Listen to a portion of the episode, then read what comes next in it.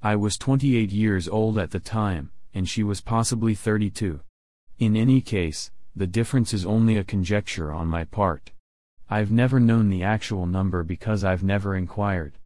Age is a well guarded secret for women, and they are so concerned about it that it is impolite to ask.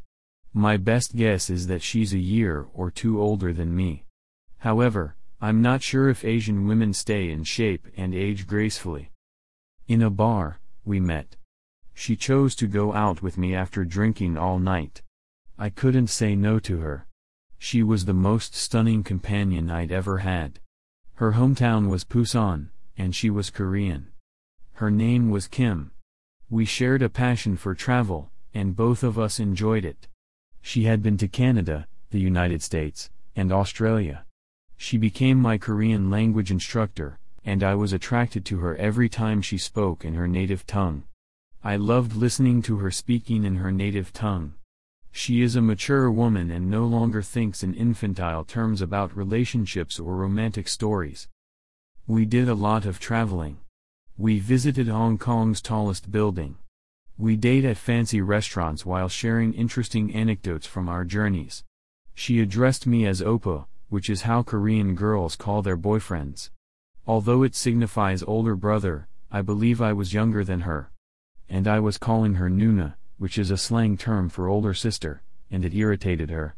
One characteristic of Korean women is that they value their appearance and are concerned about growing old.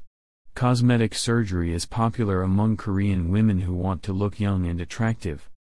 And then she told me she was going somewhere else one day. I'm moving to a new location, Oppa. Will you join me on my journey? She inquired. Without thinking, I said, Of course. Then I realized that I like my work as well.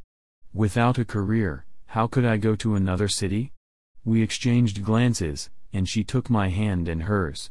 Sure, she answered immediately, You're coming with me. I maintained my cool and nodded my head. Then I realized I couldn't keep up with her. I needed some time to consider my options.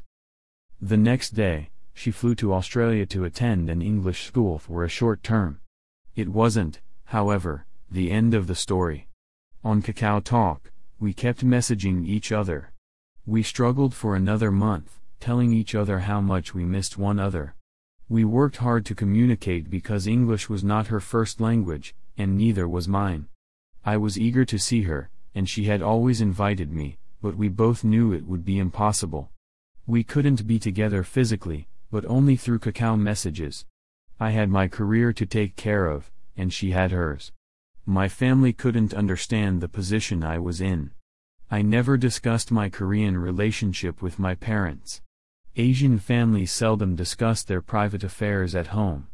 My friends are even less supportive, as they all make fun of me for dating a Korean woman. It was New Year's Eve, and the clock was ticking. I had a long vacation. To meet her, I chose to fly to Sydney for a seven hour flight. Finally, we got together in Darling Harbour at a nice restaurant. I had prepared a pricey present in the hopes that she would like it. She was delighted to see me, and the rest of the evening went smoothly. With her smile, she was stunning. We held each other's hands and talked intimately about our future. We then went to Watson's Bay the next day because traveling is a mutual interest and favorite hobby. Everything went according to plan. It had been one of the most joyous days of my life. We planned to visit additional sites, and I was ready to have a good time with her by my side. She sent me a Kakao chat message when I prepared to pick her up at her house. She stated that she would no longer accompany me on my journey.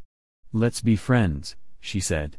She needed a mature man who could finance her way of life, one who could look after her, and one who was older than she was. This relationship was inappropriate for her age. I was alone after she departed. Even though I was upset, I could only wish her the best as a mature guy.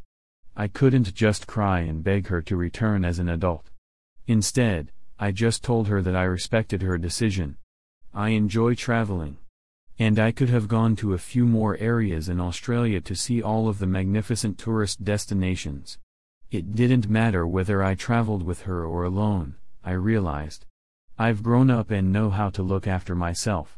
I traveled alone to Australia for a year, the United States for half a year, the United Kingdom, France, Germany, Switzerland, and Japan for weeks. However, the trip would not be complete if I had not a beautiful traveling companion. What a lovely and fantastic scenario it would be if I could hold her hand while strolling along River Seine in Paris, or if we could wrap ourselves so tightly at the Alps Matterhorn. And not forgetting all the gorgeous spots I've visited. I've forgotten most of the places we saw, but I'll never forget my journey with this beautiful lady.